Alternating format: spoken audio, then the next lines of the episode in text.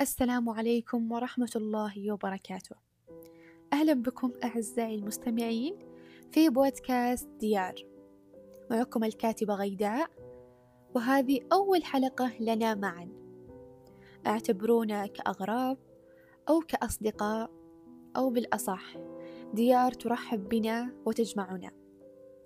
للأمانة أردت كثيرا إفصاح عن ديار تجمعنا في سماعة واحدة، أو في أحاديث نتشاركها، أو في نصوص نكتبها معا.